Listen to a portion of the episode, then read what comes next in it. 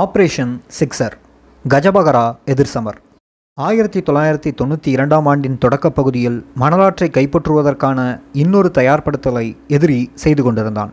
இம்முறை கொக்குத்தொடுவாய் இராணுவ முகாமிலிருந்து வெளியேறி நாயாற்று முகத்துவாரத்தை கைப்பற்றுவதே இராணுவத்தின் இலக்காக இருந்தது. ஆப்ரேஷன் மின்னலில் எதிரி எம்மிடம் பெற்ற அனுபவங்களும் அவனது புதிய திட்டத்தில் கருத்தில் எடுக்கப்பட்டிருந்தது.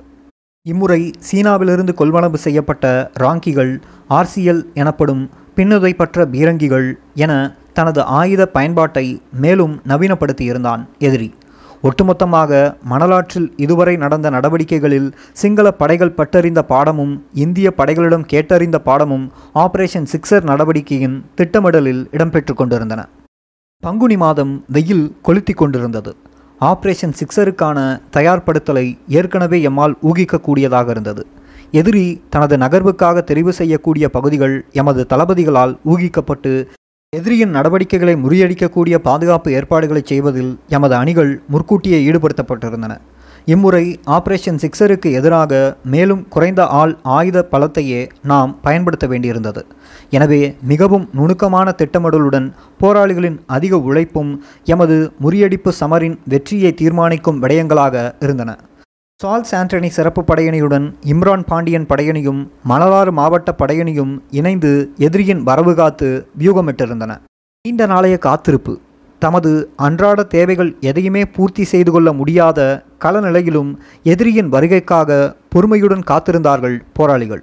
ஆயிரத்தி தொள்ளாயிரத்தி தொண்ணூற்றி இரண்டு பங்குனி பதினைந்தாம் நாள் எதிரியின் யுத்த முழக்கத்தை பறைசாற்றுவது போல் கொக்கு தொடுவாய் இராணுவ முகாமிலிருந்து அவ்வப்போது ஓரிரு எரிகணைகள் ஏவப்பட்டன. எதிரியின் விமான பரப்புகளும் அதிகரித்திருந்தன. பங்குனி பதினேழாம் நாள் ஆபரேஷன் சிக்ஸர் படைகள் எம்மால் எதிர்பார்க்கப்பட்டது போலவே தமது நகர்வை ஆரம்பித்திருந்தன. இம்முறை எதிரிக்கு பேரிடி காத்திருந்தது. எதிர்ப்புகளை காட்டாது எதிரியை ஊடுருவ அனுமதித்து பின்னணியை தாக்கி அவனை சிதறடிக்கும் தந்திரோபாயத்தை எமது தளபதிகள் வகுத்திருந்தார்கள். எமது வியூகத்தை அறியாத எதிரி டாங்கிகள் பவல் கவச வாகனங்கள் ஆர்சிஎல் பீரங்கி சகிதம் எமது பொறிக்குள் ஊடுருவி கொண்டிருந்தான். எம்மால் எதிர்பார்க்கப்பட்ட தூரம் வரை எதிரி ஊடுருவி விட்டான் சண்டைக்கான கட்டளையை தளபதி வால்ராஜ் பிறப்பித்தார். வீரச்சமர் வெடித்தது.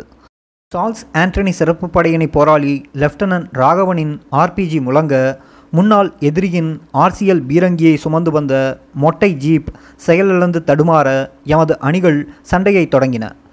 எதிரி எதிர்பார்த்திராத அடி அவன் பிடரியில் விழுந்தது. எமது போராளிகளின் வீராவேசத்தினால் எதிரி நிலைக்குலைந்தான் ஏற்கனவே மணலாற்றில் படையெடுத்தவர்களுக்கு நடந்த கதைகள் எதிரியின் மனத்திரையில் பொறித்தட்டியிருக்கக்கூடும் பல முனைகளிலும் உக்ர சமர் மூண்டிருந்தது.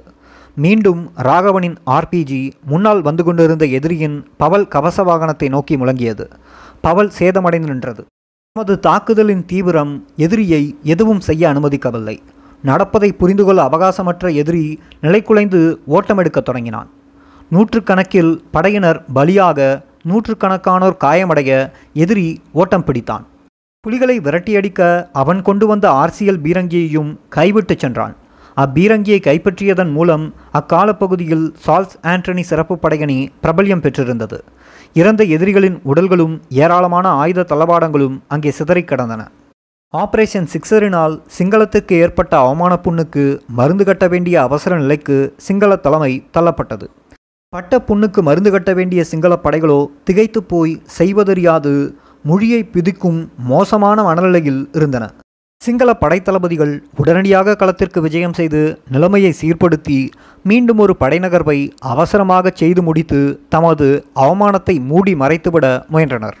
பங்குனி பத்தொம்போது மீண்டும் சிக்ஸர் படைகள் முன்னேறத் தொடங்கின. இம்முறை சிங்களத்தின் அதிவிசேட பயிற்சி பெற்ற கமாண்டோ போர் அனுபவமிக்க கமாண்டோ படையினர் களத்தில் இறங்கினர். முன்னேறிய கமாண்டோக்களை ஊடறுத்து இறங்கிய எமது படையணியின் ஒரு அணி சிங்களத்தின் கமாண்டோக்களை சிதறடித்தது. அவர்களின் கமாண்டோக்களும் தம் பங்கிற்கு நவீன ஆயுதங்களையும் இறந்த தமது சகாக்களின் உடல்களையும் விட்டுவிட்டு கமாண்டோ பாணியிலேயே மிக வேகமாக ஓட்டம் பிடித்தனர். இந்த வெற்றிகர முறியடிப்பு தாக்குதலில் மொத்தம் நாற்பது கமாண்டோக்கள் உயிரை விட்டனர். இப்படியாக எதிரியின் அனைத்து முயற்சிகளும் அடிசறுக்கி போக மணலாற்று மண் மீண்டும் ஒரு வெற்றி சரித்திரத்தை பதிவு செய்தது. இச்சரித்திரத்தில் சால்ஸ் ஆண்டனி சிறப்பு படையணியும் தன் சாதனை பட்டியலை பதிவு செய்தது. இவ்வரலாற்று சமரில் காவியமான மாவீரர்களுடன் எமது படையணியைச் சேர்ந்த பத்தொன்பது போராளிகளும் மணலாற்று மண்ணில் விதையானார்கள். அதுக்கு எங்களுடைய இனத்தின் எதிரியா இருந்தீங்களா என்றால் எனக்கு வேறு கோபம். அப்ப என்னுடைய கோபத்தை நீங்க பார்க்கலாம்.